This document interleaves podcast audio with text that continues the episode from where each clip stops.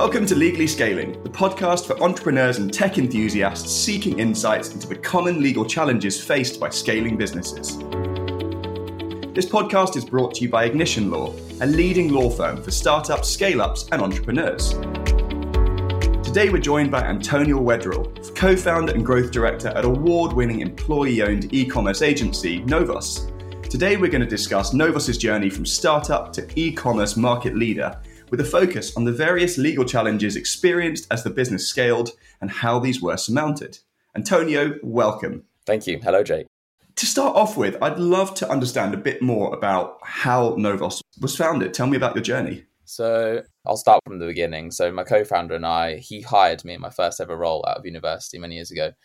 Um, so, he was my line manager. We stayed in touch as mates over the years, and then we were both in house at the time as well. So, I was working for a men's magazine uh, he was working for Made.com. Um, we basically both were hiring for SEO agencies at the time. We both experienced the exact same sort of pitches. Um, nothing felt different. It was all the same. Um, so we just thought, look, there's a big gap here for an SEO agency to shake things up. It was kind of run by like a, we called it like the dinosaurs. Like they'd been around for 20 years, SEO agencies, and made nothing new or fresh for a while. So we just said, let's do it. And then we just thought, let's just focus on e-commerce and retail brands because that was a niche that needed a lot of love and attention and to reduce the investment in paid. So that's ultimately how Novos came about. And at this point, had either of you had any personal experience with SEO and, and digital marketing, or was that you know, was that part of your initial roles? It was, yeah. So we both worked for an SEO agency together. Uh, Sam was then head of SEO at Made.com. My role was a bit more generic as head of digital marketing at the at the magazine, so kind of encompassed all the different channels but we both had come from an SEO background. So we, we knew what good looked like, I guess, and also what bad looked like. Um, so kind of like a good time for us to either, I think we're both at a point where we'd either probably progress through our own careers in some way. So we'd probably niche down into something else, or we just spotted this opportunity and just said, let's just do it. Let's start as a side hustle. Let's see if there's demand there and then grow from there. Amazing. I, mean, I guess a lot of people notice some problem that needs solving, usually from personal experience, and they work in the area and they think, wouldn't it be great to, to do this better? But so few people actually take that step. So when you guys were together and you decided we're going to build a better version of what we've been looking for ourselves, what did you then do at that point? How did you make this a reality? Did you just instantly quit your jobs and jump into the abyss of, of being a founder, or, or what were those early steps? So I did. He didn't. Um, so he was in the process of getting a mortgage, so he kind of had to stay in full time employment, whereas I had nothing to lose at the time. So I was like, let's just do it. I wasn't very happy at my job. I just felt like this was a perfect time to to just do it, and we I felt like it needed full focus for a bit. And if it didn't work after three months, I'll find another job. So yeah, I dived into it. I handed in my notice pretty much the next day after we signed our first client. And then we just grew it from there really. So then until from March of 2018 till December, I was full time at Novos. Sam was still doing it sort of side hustles part time. He then came into it full time at the end of at the end of 2018, which is when we kind of started to double down. It sounded like you were signing up clients from the get go, which I guess validated your idea of of what was needed in the market. It's instantly proving product market fit. But I guess what comes with that sort of instantly being client facing compared to spending you know a year trying to raise funding and you know other ways of starting businesses, it, it means you've got to get things right to some extent from the get go because you have those professional relationships to rely upon. So, with that in mind, how did you approach legals at the very beginning? I know it's not the most fun thing from a founder's point of view when you're, you're starting this new creative enterprise, but, but what did you guys do in that respect? Well, I'll be completely honest, we didn't do much. So I'm in a, a unique position where my sister and my brother in law are both lawyers. So my sister's an employment law partner at a large law firm in the UK. And then he, my brother in law at the time, he also worked for a large law firm in the senior role. So I was able to get unofficial, off the record something very clearly I couldn't say that they gave me advice, but just I could ask them, I'm planning to do this. Can you point me in the right direction? So we, we kind of had that there, which was quite a nice sounding board. And then just naturally, just I guess like, I just use search engines because when you're at the time, you're so strapped for cash, you, you can't afford to pay for a, a lawyer or legal fee. So we kind of just did everything that we needed to ourselves. We had sort of like a bookkeeper at the time that kind of helped us with more of like the incorporation side of it um, so at, at the start, it was it was very bare, I'd say. I mean, I'm sure that's that's pretty common. And when I, I'd built businesses earlier on in my career and in very early days, a lot of googling, a lot of government forms, trying to figure out how much I how much I could do by myself. And it's always difficult trying to figure out like what is the point when I need to bring someone else in. It's the same with an accountant, I guess, in the very early days as well. Like when when will they add value and when yeah. can you justify the the expense? But great that you had the opportunity to have those those sounding boards, I guess. So, so you've signed your first client, you've jumped off into the abyss, your, your co-founder is, is, is be following you. What do you think triggered the business's initial growth? I don't know. Ultimately, we worked really hard for it. Firstly, so I've been told to not negate our experiences, but at the same time, a bit of luck, like right place, right time, maybe. But I think we just had the right contacts. We had a good network already, so we knew people who knew people who knew people, and I think that really helped us. Just because we could say, look, we're these passionate new entrepreneurs. This is our idea. We want to change the industry. We want to change the game. Do you know anyone that could be of interest? It's amazing how helpful people want to be in those kind of moments because they can see the passion. So people just introduce us, and even if nothing came of it, it was good to know someone. The amount of meetings that we were taking at the time, like we were constantly back to back in calls, in meetings, just hoping that someone would latch onto it. And I think because of that, because we managed to build such a network of referrals, essentially, that was able to sort of kickstart our growth. So that really helped us because people would say, I can't work with you at the moment, but I know Dave down who is currently at this brand. They're looking for something. And ultimately at the start as well, because we were just tiny, it was just the two of us initially for a good year. We were able to charge very low rates. So we were able to just go and say it's quite a small retainer, but you get these this experience in SEO um, and then case studies essentially. As soon as we were able to build two to three case studies from the brands we were working with, that just took our pitch to a whole new level. So I think just a combination of factors over a period of a few months. And then once that kind of all clicked into place, we were able to really just push hard on getting people interested in what we're doing. On a related note, I, know you said at the beginning you you were attending pitches delivered by the, the, kind of dinosaurs back in the day that weren't doing it well, and I'm sure those pitches were in the back of your mind when suddenly you were in that position. But doing it in a, in a, modern day context and in a refreshing way. So, when it came to your pitches, how did you try to differentiate Novos? Like, and what is your value proposition? Like, what makes it so different? Well, first thing was the whole e-commerce retail angle. So, historically, SEO agencies would take on whatever client that they could because that's just the industry that it is. So, it, it was always like either fintech or big B two B brands. Like they have money, they have cash to spend, whereas retailers don't. So I think naturally there wasn't really a niche for retail e-commerce SEO. So we were already a niche within just doing SEO, and then we went a niche of a niche within e-commerce and retail. So that I think was like our first USP because we could just go into it and say we've got experience. This is all we do. Trust us. And then I think just in general, just the way that we pitched, like we still do it now, like after multiple years, it's very kind of honest, laid back, transparent. I've never wanted to be overly salesy because I just don't think that that works, and people can see straight through that especially since COVID, we're all remote. You don't really have body language cues. There's so many things that people are lacking, so they go off of what you're saying. Uh, we've always said let's just try and keep things as chilled as possible. And if this person isn't right for us, we'll tell them. Or if we don't think we're right for them, we'll tell them. That was right at the start when we didn't have any money. We, we were the same. We weren't desperate.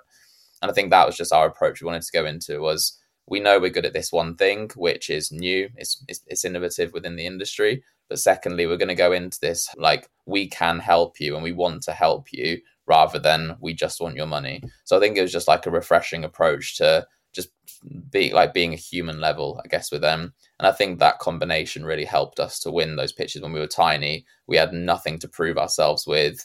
We were very small in terms of retainer size, which is probably already a red flag to big retail businesses, but they trusted us. So yeah, I think that really helped us. I think that really resonates. It's a very similar ethos to Ignition Law. The number of times I find myself, and I know my colleagues are saying, saying to clients, actually, you, you just don't need this, or it's really not worth you you spending that at this point, maybe at this point in the future. And you can see the total and utter shock on people's faces because they're so used to getting that hard sell all the time. But actually, although you might lose out on a bit of work in the short term, it builds goodwill, which is invaluable. And, and, and, when that prospective client gets to the right size or, or the right stage, you end up having a much better relationship. Because when you say, hey, hey, you actually do need this, or this is a very specific risk we would strongly recommend you, you plug, or I guess in your case, saying this is something that I really think would make a difference now, they're more likely to trust you. Um, and nowadays, we're also used to the hard sell just because you're constantly getting messaged on LinkedIn and cold emails and, and God knows what else. So, yeah, I, I really like the idea of that approach. I mean, on that niche, it makes it makes sense. But have you ever tempted to break out of the niche because you then start to think of the other growth opportunities, or are you more likely to double down on it because you are leaders in that area of the market? I mean, people have always said to us, like, look, there's more money in this. And and don't get me wrong, we've taken on the odd client here and there that we still have that wouldn't fall into necessarily the bracket of e-commerce retail because we just love the brand or we think there's so much opportunity for them and stuff like that. But in terms of actually like promotional or marketing or really going out there for it, we've just said let's just double down on return e-commerce because it's a big enough market. There's money there, there's brands there. We want to love the brands that we're working with. And the, the ultimate goal gets to like if we do ever reach a point where we feel like we've maximized what we can do in the UK, which would be an absolute luxury if we ever get to that point, then we've got the whole world we can conquer. So there's enough retail brands in the US and in Europe and in Australia and APAC. So I, I think, yeah, for us, it was never really a question of let's branch out to other niches or industries or even let's add another channel. I think we've always said let's stick to what we're really good at. We know that will pay dividends in the future, even if we're limiting ourselves to a slightly smaller market. That market is still huge, and we don't need to be greedy. So that's kind of always been our our thoughts, really. Amazing. And as things started to go really well, and you started to grow into uh, throughout another stage of your business life cycle, at that point, did you encounter any new legal hurdles, accounting hurdles? Like from the the boring admin side, what started to change as you became, I guess, a, a proper growing, scaling business? Uh, I think naturally we got to a point where like contracts became a lot more of a thing. So we already had contracts that we created ourselves with a template but then we got more and more contractual questions with the bigger retainers and brands that we were working with. We were hiring, obviously, we grew the team. So naturally, there were more sort of like HR related questions and more employment contract related concerns.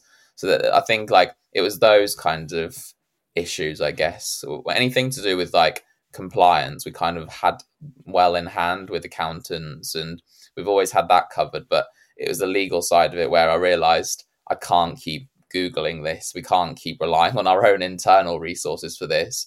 We need to we need to improve. And I think the first trigger point for that, I think they both came at the same time, was that there was a couple of employment related questions, and then our contracts needed a full overhaul, and we just said we can't do this ourselves. Okay, and is that where Ignition then suddenly entered the fray? I mean, how did you how did you come across Ignition? How did you even kick off that process, you know, bringing in formal legal advice from, a smaller business perspective for the first time. I think that's something that that a lot of our listeners might be thinking if they are at the earlier stage. You know, when do we do it? Which I think you, you've started to answer, but also how do we go about it? Yeah, so we came across Ignition because one of our just naturally by the clients that we work with and probably the clients that you guys work with was one of our clients, the retailers, used you. So we we were on the other end of ignition law. So we were trying to get a contract signed with the brand and ignition were being a pain. And we were like these guys are really good at what they do. And then i think it came about two months down the line we kind of realized as a result of that experience perhaps there is work that we need to do with our own contracts and this is a good time for us to level this up i think. So that's where we reached out to ignition and said this is what we're looking to do. Is this something you can help us with and ever since then we've obviously been a client of yours so i think it's like it's one of those where sometimes it'll just come up at the right time. Sometimes you'll have an experience with a customer or an employee or a partner of yours, whoever it is, you might have an experience which triggers you to think, this is a good time for us to explore this. I'd experienced this with X brand or X company. Let's reach out to them and see if they want to work with us biggest possible compliment that for a law firm. you guys were against us, and we still decided we wanted to hire you. Exactly. So um, yeah, I'm glad to glad to hear that you weren't you weren't put off. But um, yeah, it was, it was, it was nice that you guys felt that way. So okay, so you've got your compliance in order, you've got the law firm on board, you've got an increasing number of clients. You know, how looking back now, how has the business changed now that you're a, a national leader? It's changed in, in, a few different ways. Obviously, we get more in, inbound inquiries, and more people want to work with us. So rather than now us having to hunt people to work with when you're small, we're now having to create like not necessarily waiting lists, but people are wanting to work with us more, which is amazing. We obviously became an employee owned company as well in early 2022. Um, so we established an employee ownership trust. Um, so we sold 90% of our shares, so Sam and I, to that trust. We kind of saw like the future of business, not just business in the UK, but of our own company the future really being in the hands of those that know the company the best and the ones that actually are on the day to day. So that for us was like the most sustainable solution rather than being bought out by a larger company. So I think again, becoming sort of like a larger, more recognizable national company, that became that was also something which once that happened, we knew internally things just had to change and mindset had to change culturally. We need to make sure that everyone's going in the same direction. And then also with COVID, I guess a lot of more people now work from home. So we've still got our main base. So our place of work is the office in London, but we have people that come in like once a month, for example, depending on their distance. So I think we just had to adapt in. We are now technically a national employer. So we've got employees all across the UK. We have to make sure that we're adapting as much as we can for them while still getting the value out of them. So giving them the best equipment possible, making sure that they're also culturally involved as much as they want to, and also we kind of need them to be. So I think it's just finding that balance. So there are a few changes we saw as we grew, but all all good changes. But yeah, I think the big one will be if internationally something happens, that'll probably be the next big hurdle for us.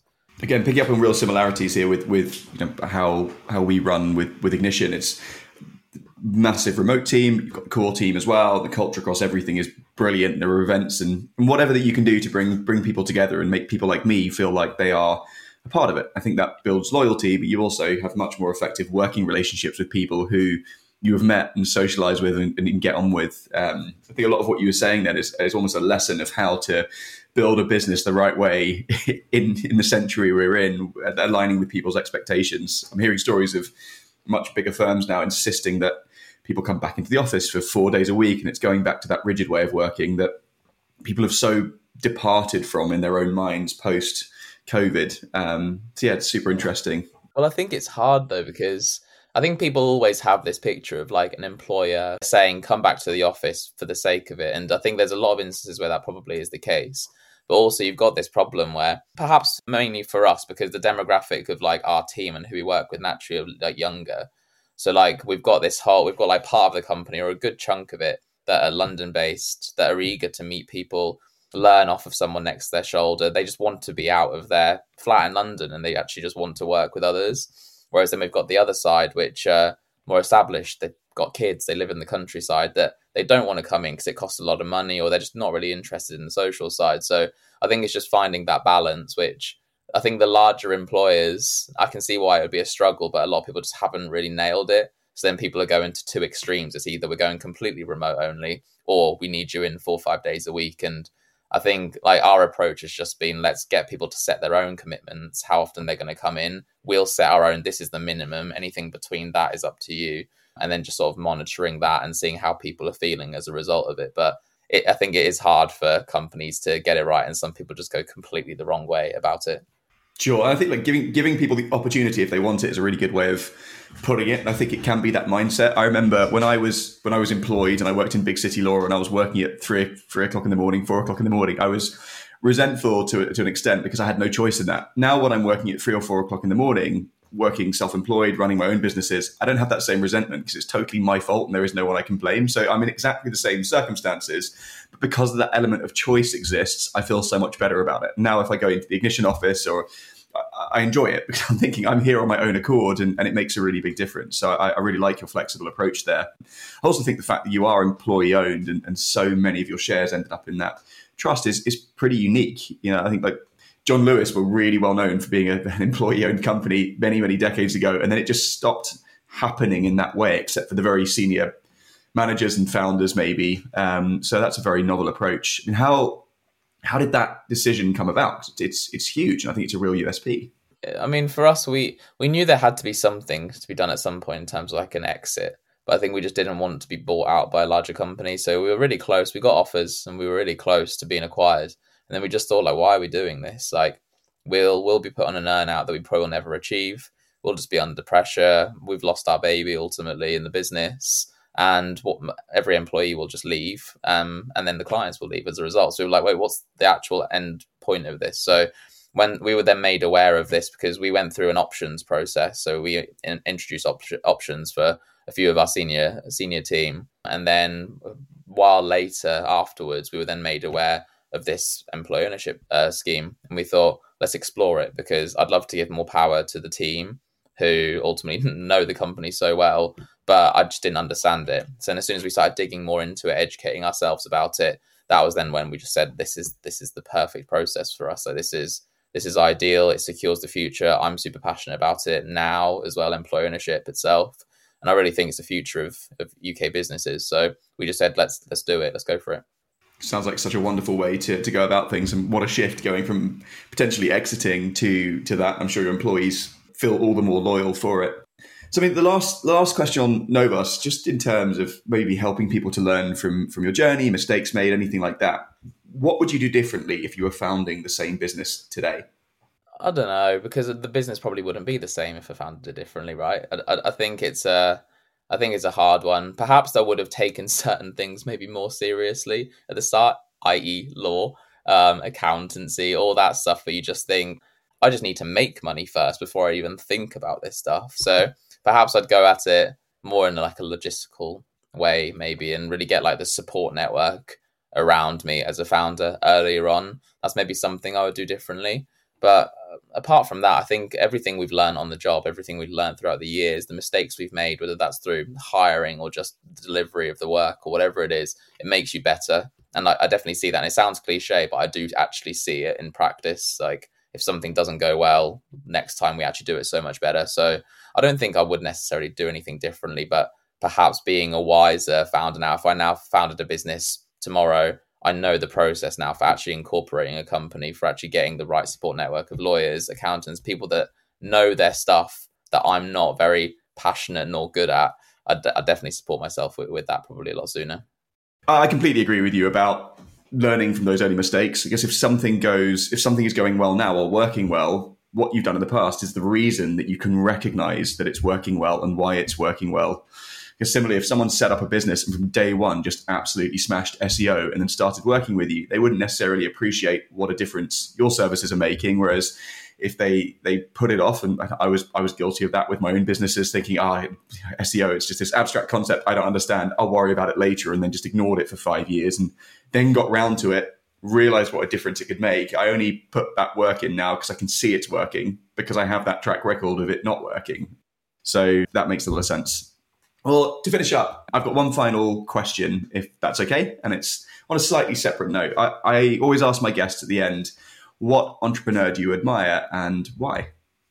I don't necessarily have just one. I guess I've always admired those that have a bit more of like a purpose driven approach to business. So the likes of, you know, like Bill Drayton from Ashoka, for example, like the whole business is set up to help people become the best that they can and like a social entrepreneur. So I've always been like a, a fan of those that do business, not just for money, but that they can then use the money that they make from running a business and their talent of being an entrepreneur for good in the world. So, yeah, probably the likes of Bill Drayton and those kind of sort of like social entrepreneurs I really look up to as they've they've taken a concept, they've made a business out of it, they have made money from it, but equally they're actually making the world a better place. So that's kind of uh, sounds a little bit cringy, but they're the kind of entrepreneurs I look at because they're doing stuff beyond just business. And I feel like that's what makes you like a really true entrepreneur, I think. Um, so yeah, someone like that. Yeah, it's a more holistic approach to business. I think that's a that's a really wonderful answer. Well, Antonio, thank you so much for speaking to us today, and, and thanks to everyone who has tuned in to listen. If you have any questions, you can get in touch via thisisnovos.com and ignition.law. Until next time.